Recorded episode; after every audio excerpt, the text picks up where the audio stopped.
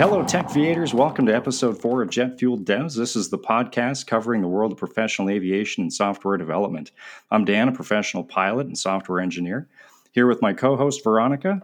Veronika, welcome to episode four. Hello, everyone. Hello, and welcome to Jet Fueled Devs. I'm Veronika, professional flight attendant, flying for almost eight years now, and also a software engineer. Here with us, we have a special guest. Today we have uh, Nacho Soto. Uh, Nacho, I met you uh, years ago uh, through Twitter, I believe, because of your uh, software engineering, of course, and your interest in aviation. And you have traveled back and forth across those career paths a couple of times, I'll say. Uh, I would say you're a true jet fuel devs. Uh, Veronika has many questions for you, as do myself, to uh, to jog your memory. But again, we want to thank you for taking the time out of your uh, your week and uh, spending the time with us to to hear your story and tell your story to people that may be interested or trying to do one career and learn or produce something in the world of software engineering. So, Nacho, welcome to the show. Thank you. Thank you so much for having me. Pleasure to be here. Great. Uh, so, let's start, Nacho, with the first question. And can you just let us know how it all started? Can you tell us more about your passion for aviation and, uh, of course, about becoming a pilot? And then from FO you transferred to you upgraded to captain, right? So if you can tell us more about that, but uh, let's start from the beginning. Yeah, I guess if we go back to the beginning, I think I was probably maybe I want to say nine or ten years old. My very first memory was uh, being at a friend's house, and he had Microsoft Flight Simulator with a joystick, and I never forget there was something about it seeing the airplane in the runway at, with the runway lights at night and the sound of the engines taking off. Uh, I remember the next day in school, I, I, just could not stop talking about it, and probably nobody else cared about airplanes as much as I did. But somehow, from that moment, I got hooked. And uh, a few years later, I think I started playing with it. I got into IVAO or IVAO, like it the online network, just like VATSIM in the US, uh, where I was started flying online with uh, quote unquote real ATC uh, throughout Europe. Uh, started learning to fly the Airbus A320, even though obviously now looking back, I realized I didn't really know anything. Um, but that just kind of got me started and you know, I grew up in Spain. I never thought I, I thought that was just a hobby. It felt like an impossible dream to actually fly planes for real, even small ones.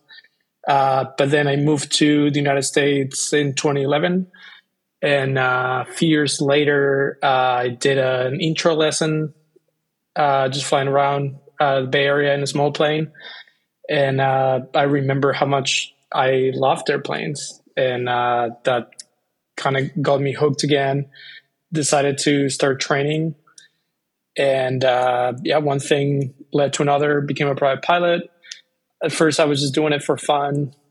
Uh, I was kind of flying every weekend, and uh, you know, I I kept learning. I wanted to keep improving. Got my instrument rating, and uh, but three years later, I, realized, I decided to just go full in and become an airline pilot.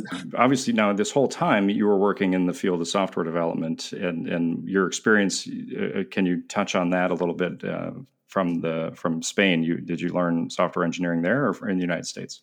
Yeah, I started in Spain. Also, uh, started playing with computers and programming as a kid, around nine uh, years old or so. Um, also, didn't even realize at the time that that could be a job. It's just like writing code and making small programs. Uh, but then uh, I got a job when I was 18 as a junior software engineer. And um, a few years later, in 2011, I got an internship at a startup in Silicon Valley. And so I moved here. And yeah, so I've been a professional software engineer for about 15 years that's kind of what helped me fund the crazy dream of becoming a pilot because it's not cheap. Um, but by doing it on the side while having a full time job, that's what helped me um, yeah, live my dream, I guess. So, how long did you spend in the airline in total since you got hired? About three years. Wow. When you started initially your um, aviation career, did you have a plan uh, for the future? Like uh, you had that aim, I want to become a captain one day, and then I'm gonna resign once I reach my aim. Uh, eventually, I decided I want to do that, but at the beginning, you know, I knew nothing. Uh, it, maybe the little I knew was thanks to Dan. He was a great mentor. He helped me uh, answer a lot of questions. But now looking back, I realized there was only so much he could tell me because, and I'm sure you understand me in the industry. There's there's so many questions you don't even know to ask until you're in the industry, and uh, there's so many little things uh, about the lifestyle, about everything, how the work, uh, you know, everything around the work schedules and everything. You don't even know to ask. So I went in with little to no knowledge, just knowing that I I wanted to fly big planes and uh, wanted to keep learning and using my love for flying planes and putting into something more professional. Um, so I just I didn't even know I was going to make uh, barely livable wage in Silicon Valley, being a, a junior first officer in a regional airline. Uh, but I, I didn't. None of that worried me. I just knew that I wanted to do it um, regardless. Also, can you tell us um, what's like the most valuable lesson you've learned from that experience, from that three years? Because me and Dan, we are both uh, working in aviation, and uh, we want to see from aside from uh, like your point, since you resigned already, since you are not, uh, since you're back to software development, I'm definitely don't regret doing this, even though I'm sort of back to square one where I started uh, being a software engineer. But I definitely do not regret having uh, done this transition. Um, you know, it was it, it cost some amount of money, obviously, to go through all the training. Uh, and it was a big sacrifice in terms of uh, career and schedules and everything, uh, personal sacrifice. But uh, you know, when there's something you love, even if you decide at some point that it's uh, long term is not the best career, the best use of your skills or anything, it, I'm really glad that I went through it and I experienced it. I take uh, you know, for one, a lot of knowledge of how the airline industry works. You know, when I go flying as a passenger, it helps me understand what's happening. And um, but in terms of like the biggest lesson, uh, I think it definitely has sh- uh, shaped my attitude towards you know maybe any job. Um, the importance of you know attention to detail, as a pilot and uh, the the constant strive to keep learning and doing a good job. I think it's maybe taken for granted in some other industries. As a pilot, obviously, you can't uh, take that for granted, and so I think I don't know that the mentality and the um, the rigor of being a pilot, I think, has shaped how I I want to say makes me a better engineer as well. for sure, for sure. Uh, in uh, our company, we say that pilots are actually more than half engineers as well because you guys know crazy uh, amount of information, and yeah, it's just like an engineering job. So that's great. That's great. You know, you, you touched on a couple of things there, Nacho. That um, you know the one thing that I tell people that that might come up to the flight deck uh, is that are interested in aviation, I always encourage people to do it. I'm I'm never mm-hmm. I never try to say, well, it, it, you know maybe don't do it if, if you're this or you're that or or whatever. It, it's if you have a passion for it, I, I always encourage people to do it. I'm, I'm sure that I told you that as well. But you're absolutely right. It's something the the lifestyle is something that you just can't uh, you can't explain. It's not a, a, question that you can answer because you have to experience it, and you have to experience it for a little bit of time. Mm-hmm. This type of lifestyle before you kind of look back and you think like, wow, this is this is. Um, I mean, any any career is a part of somebody's life, but this career, the aviation career, um, it it there's a lot of things about it that dictate your life, the the, the schedule mm-hmm. in particular, as you as you well know. And and and uh, you know, I listened to Veronika's stories about her the the type of flying that she does, the international flying, which which I, as you know, don't do. and even that is a big a big difference. So mm-hmm. uh, so it's it's something that that um, people don't understand that aren't in the industry. But uh, but I, I, have to say, like what you did, uh, you know, learning software development, deciding to pursue aviation as a career, and then achieving it. And, and doing like I'm going to do this instead, achieving it, uh, and then you know not just first officer, then upgrade to captain, and then making the decision to say no, I've tried it, I've done it, I'm going back to software. Um, that is also impressive because I think any any change in career takes guts, and it's something that uh, um, I, I, even struggle with that with with myself. Of, of you know, do I want to pivot uh, more into software development? Uh, do I want to you know uh, kind of try to keep the blend of aviation going. Of course, that's what I'm doing now. But uh, it's all of those uh, those changes are are not easy decisions to make, and uh, and and that middle ground, you know, when you're doing both. So for a time, you were flying uh, full time pilot, airline pilot, and then you were also dabbling, or would you say you were working full time uh, for uh, on your own projects? You, you have Watch Chess that you're you're obviously maintaining your app. Um, I don't know if you have other apps. Um, and then were you working with another company at the time when you were in SkyWest? Yeah, I well for the first year or so, um, I was mostly just working on my app, uh, and but I wasn't doing a lot of coding. Uh, I I think it took me I, I since I fully quit uh, engineering, I spent uh, a few months finishing my flight instructor certificate, and then I was a flight instructor for about a year and a half. And throughout that time, I was working on my personal app a little bit, but I would say I definitely took a break from programming.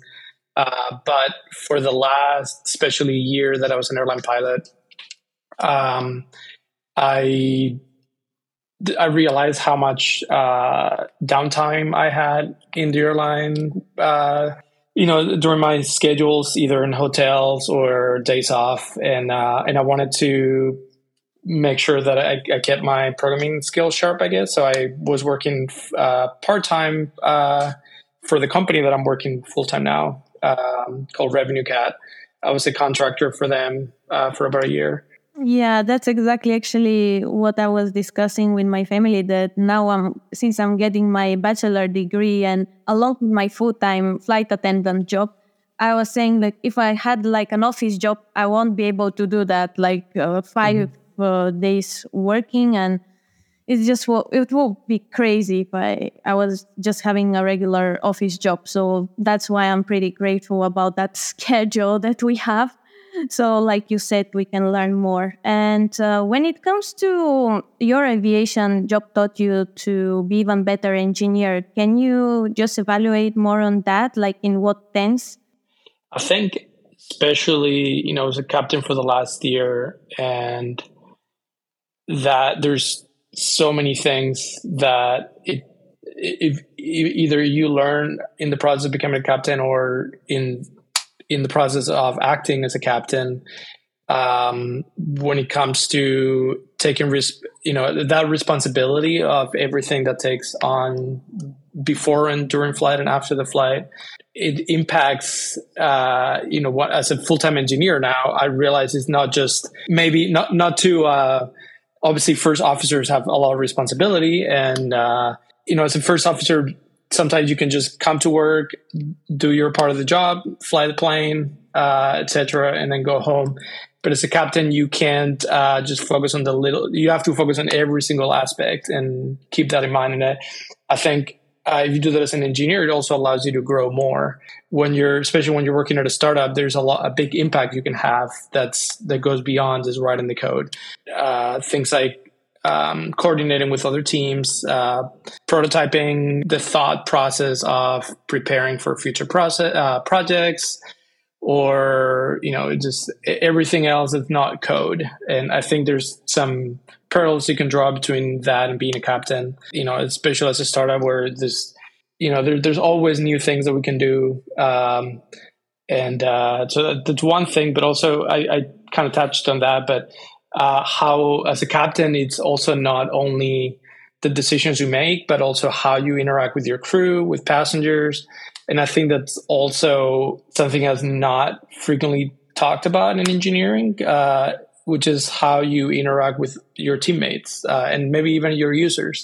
There's a lot of parallels you can make as well when maybe your users are reporting a bug, right? It could be that just like a passenger is complaining about something that's happening, you know, maybe you know you're uh, they're wrong and you're right, but it's all the time it's not about that. It's how you address those concerns, etc. So, you know, scenarios that I had to deal with as a captain and also forced me to not only solve the solve those problems, but also how I communicate it, etc. I think that also makes me a better engineer working as a team. That's awesome, and I I totally agree that. Um, you know, as a as a as a first officer or as a captain, you're both responsible for running the, the the the, you know the getting the airplane moving and off the ground and everything, and as as the flight attendants are dealing with the passengers and and but problems are coming to the flight deck from from the flight attendants and, and uh, Veronika back me up if I'm wrong here but uh, but you know those are those problems are going to get reported to the captain and the captain has to manage those problems and whatever else is going on it's a more of a world you know a high level view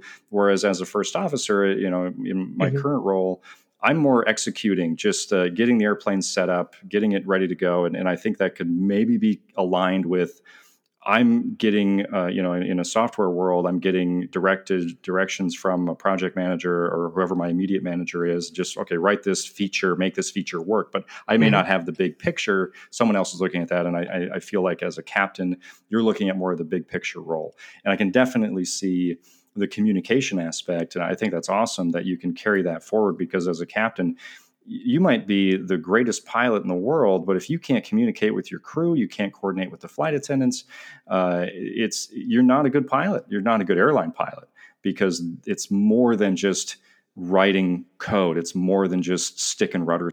Yeah, and I think following up on that, I think a great um, piece of advice to anyone that's starting either in, either in aviation or in programming. Um, as a you know as a first officer you can choose to uh, w- when there's a new problem you can choose to obviously you need to back up the captain and make sure that whatever decision they're making you're comfortable with it. But there's first officers who choose to just lean, lean back and see what the captain wants to do and others that might want to be a little bit more proactive um, and uh, i think that uh, that second type of first officer also translates to uh, a, a, type of programmer that doesn't just, like we said, write the code, but uh, tries to think outside the box and look at the uh, the big picture. And so I think just like as a first officer, you can relax in your job and just do the bare minimum, and and you're still going to be a great first officer, but you can at the same time try to uh, grow in the job, and that's a that's going to make you a better captain in the future. In the context of programming, you know trying to think beyond the code is also going to make you a better programmer so and uh, since you already had your uh, software engineering experience uh, before you started uh, your aviation career as a pilot, have you ever thought of, for example, uh, solving some kind of aviation problem through code, through software development? Because you're a great blend between uh, both worlds. So yeah, good question. I not really, and I think it's because I've been uh, close to the folks behind ForeFlight for many years. Uh, I was a tester for the alpha version of ForeFlight for many years. Uh, so I was using the the versions before they got released, making sure they didn't have any bugs and everything. And uh, I probably because I I knew couldn't do anything better than them because I've, they've spent so many years perfecting the product. Um, that's a, a, very good question. I, I think, mm-hmm. yeah, probably that's my answer because ForeFlight just does so many things and they do it so well. It's hard to think of it's something a, that's not already done by ForeFlight. It's a great app. I wish we used it at, at our airline, but uh, but we we just don't. Did you? Would you think you? Um, would you say you had any level of burnout in software that that kind of led you away from it for a while? Yes, definitely. I think the decision to switch was a perfect storm of uh, uh, really loving aviation and wanting to keep growing in it, but also. Um, I remember at the time the main thing it was the contrast of how uh, seriously you had to take the aviation and you know every flight was uh, you couldn't just take shortcuts um, even if it was just a very quick fun flight you know in terms of preparation and focus.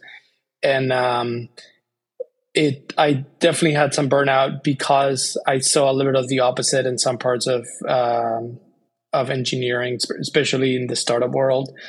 Um, you know the and, and sometimes I, have since learned that you need a little bit of balance, but at the time it was hard that to see that there was such little focus on uh, attention to detail and wanting to do things well the first time instead of um, trying to go as fast as possible, even if you needed to redo it later on.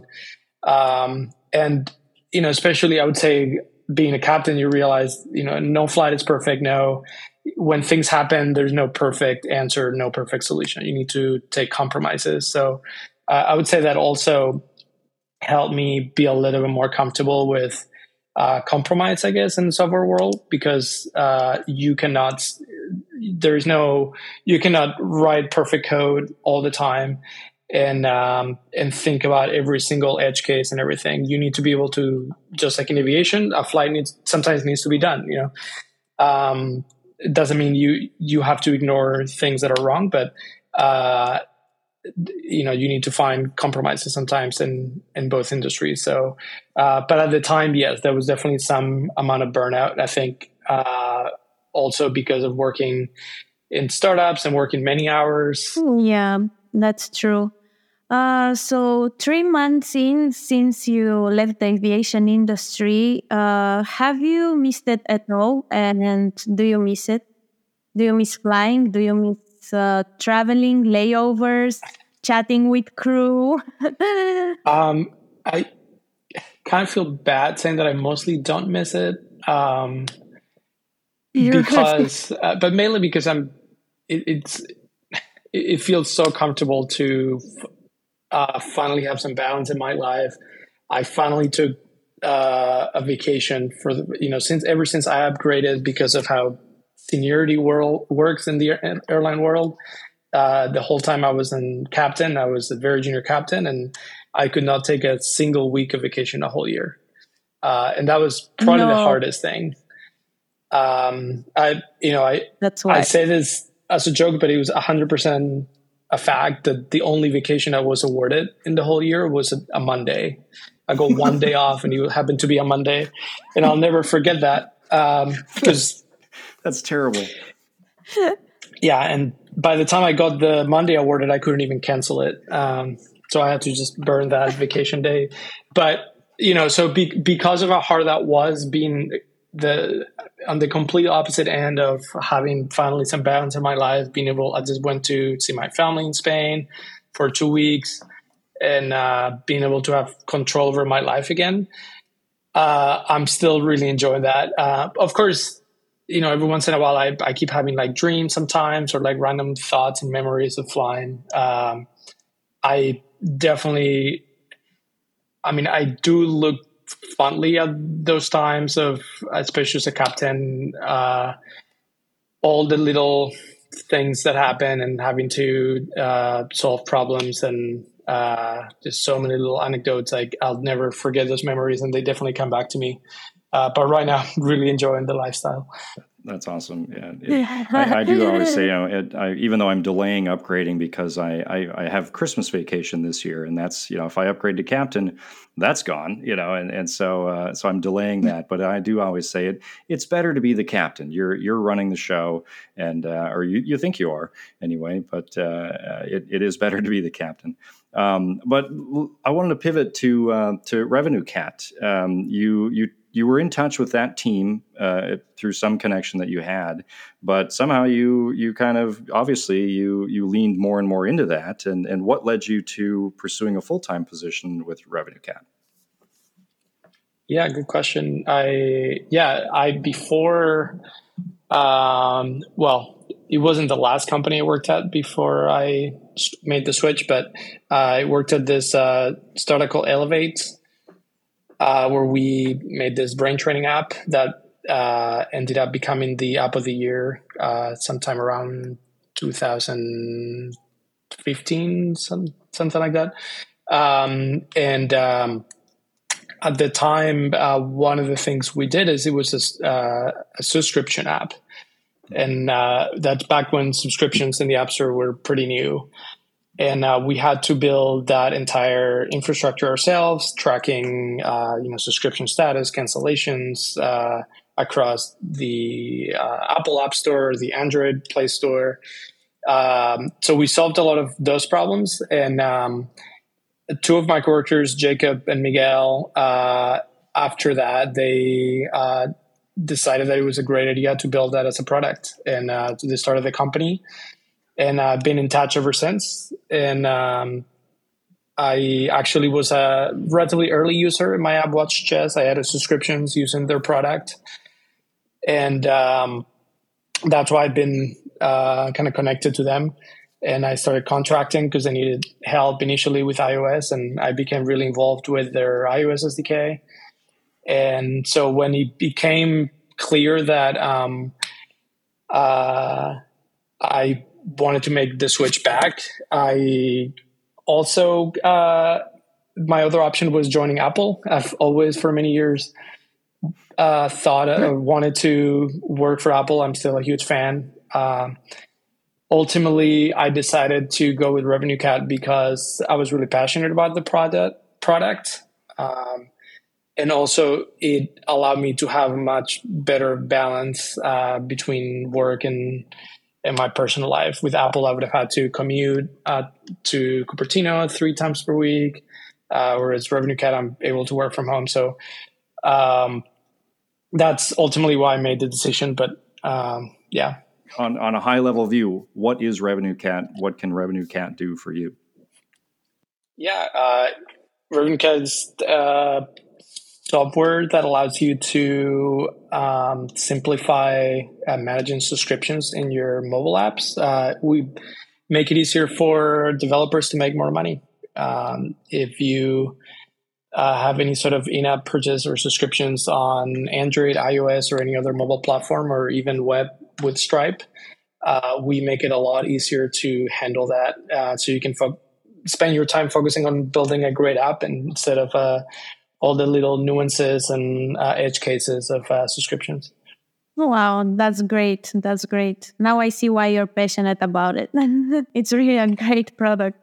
Um, so what's next for you? Like what? Because I see you have grand visions. I always think of that famous phrase that Steve Jobs said that it's always easier to connect the dots backwards, to look back and realize uh, all the decisions that you made that led you to where you are. It's always harder to connect them forward. So it's it's hard for me to predict where I'm going to be, but um, you know maybe um, I will.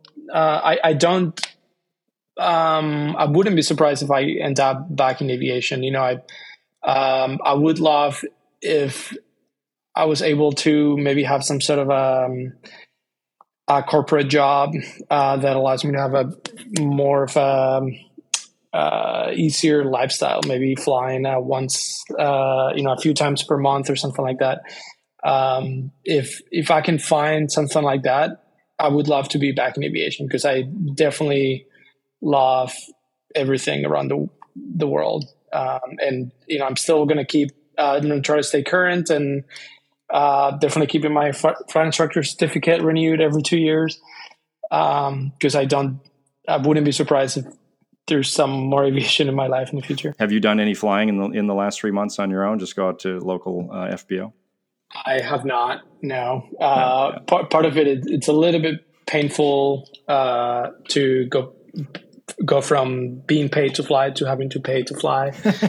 um, so yeah, uh, but also because I, have always taken it very seriously, and um, I would not want to just because I'm an airline pilot. I would not want to just rent a plane, uh, maybe do three takeoffs and landings and go fly people. Uh, you know, it's been three months. Uh, I, I, would want to do a little bit more training and make sure I'm as proficient as, as I used to be. And, and, you know, that takes time and effort. Uh, it's not something you can just fly every other week and uh, you might right.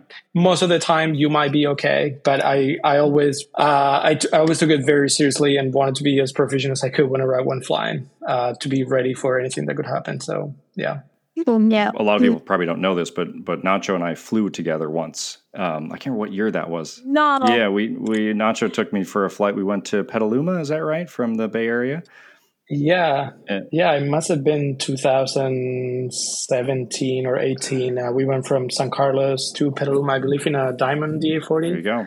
Oh and, wow, uh, that's great. So this this had been uh, it had been a long time since I'd flown in a small airplane, and um, I uh, maybe maybe I manipulated the controls for a couple of minutes, but I wanted nothing to do with the takeoff, nothing to do with the landing, because I just haven't flown an air. I hadn't flown an airplane, uh, you know, of that size, and it's it's different.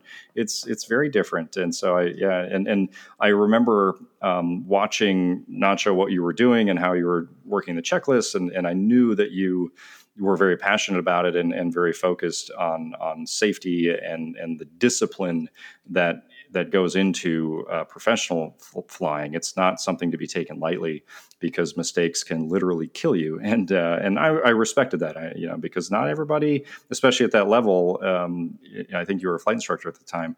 Uh, you know, not everybody uh, is that disciplined, and and uh, so when you see that, and I, I'm certain that that you know, I've, I've uh, well, I've, I've also seen you code because you've looked at the the mess that I bring you uh, when I've brought you my my problems in, in software, and you're like, okay, let's just uh, we can you know sort through all this, and um, so it, it's it's cool to see. It, How was the touchdown? How was the touchdown was, when he? Uh, it, I I don't remember, which probably means it was great. Yes, I'm sure it was a, a lovely, a lovely landing. We're always rated on the landing. Yes, yeah, exactly. Sure. This is the most important. I, I think I remember. I think I remember the landing in San Carlos. I pretty sure I, I floated down half the runway because uh, that's so very easy to do with Diamond. Oh. Uh, yeah, lots of yeah. runway there, which probably was su- surprising to you. Then how well San Carlos is uh, something like 1700 feet or oh, something like that. So you're probably, I, I, you, I probably scare you with how much runway I wasted on a short runway, but you know, it's a small plane after all. I don't remember. I don't remember, but uh, no, it was, that it was, was just cool. chilling. yeah. I was just looking out the window. It was a beautiful day too. Great, great weather. Uh, mm-hmm. Yeah, it was, uh, that was a nice, a nice treat because it had, it had been so long. So, um, uh, I wanted to ask something a, a bit more about RevenueCat. Uh, so you were in, you were involved from the very beginning, from the from before it even started. You because you were working with uh, uh, two of the the founders. Um, and I talked to I think it was Will. I can't remember his name off the top of my head at uh, at Deep Dish Swift, uh, who was there with RevenueCat. Uh-huh. Um, and and it seems like the company is is growing. I know that you know, I've, I've watched people via the, the now X platform get hired and and and grow and um, and so it looks like the company is just is doing great. Uh, I have intentions. My my new app that I'm working on, uh, I'm going to be doing a subscription. There's going to be no free tier, and I'm very interested in the analytics. Uh, you know, with this app because I think that there's going to be, um, well, I hope there's actually going to be potential revenue there. None of my other apps is there, but uh, but the analytics is what um, is something that you also provide it's not just setting up your your in-app purchases it's it's giving a lot of feedback about those in-app purchases is that right yeah that's right and uh, I think uh, what makes uh, the people working at RevenueCat uh, different is that mm, you know most of us are also developers, and a lot of us have even our own apps uh, that have either subscriptions before Revenue RevenueCat was a thing or use subscriptions with Revenue RevenueCat, and uh, so we understand the pains of uh, what it entails and all, but also we we're very passionate about it and we know uh, things we can do to make it even easier. Uh, and you know, when it comes to things like uh, analytics that you were talking about, you can do A/B tests with subscriptions. The things that takes probably the most uh, time, even while using Revenue Cat, is creating paywalls. You still need to make the UI, uh, and even if you're using RevenueCat SDK, you need to handle, you need to uh, handle purchases and show the right subscriptions and localizing and uh, accessibility. There's a lot of little things. And so we are going to provide a separate SDK. We're going to be able to d- create paywalls with as little as one line of code. So for uh, brand new apps or even apps that already have paywalls, uh, you're going to be able to use that SDK and then uh, even be able to A/B test those paywalls. Wow. Uh, see what works best something else you're not, as a developer you're not going to have to worry about uh, because it's going to be one line of code. Um, and that's something we're really excited about. What advice would you have nacho for anyone getting into um, the aviation industry or the software industry or both? My advice is to whatever you're getting into if you want to excel you kind of have to live uh, and be involved in either you know the software industry or in aviation. You need to live that every day of the week. It, you know especially to give the example in aviation but same applies in programming. You can't just take a couple of lessons a week and expect your instructor to teach you. You need to spend a lot more time on your own reading being involved uh, maybe listening to podcasts or watching videos and studying. And same with programming. Uh, it takes if you really want to excel just you need to dive right in and uh, keep absorbing knowledge and keep learning. And that's how you're going to go from even if starting from zero, before you know it, you're going to be an airline pilot. Yeah. So what you're saying is that there are no shortcuts, guys, no shortcuts uh, everything requires a huge amount of effort and of course consistency. Well thank you very much nacho for for joining us. Um, it, uh, it I appreciate you taking the time out of the week and uh, i'm glad that you're able to uh, uh, be a bit of more of a master of your own domain and uh, and that RevenueCat provides that work from home lifestyle. That's which is not something you're going to get in the aviation industry so. That's correct. Yeah thank you so much for having me Thank you, Nacho. Thank you so much. And uh, see you on the X app. Yeah. Oh, that's the X platform. We're not sure quite what to call it yet, but uh, X X platform, X app. Uh, where can people or, find you? You said that earlier, and I didn't understand what you meant. But uh, yeah, um, I guess I'm still on X. I'm uh, at Nacho Soto. Yes, Nacho Soto, guys. Follow Nacho Soto on the X app and follow his journey because you never know. Great having you, Nacho, and uh, muchísimas gracias. Thank you so much. Have great trips to um, Brussels and, and SoCal, I guess.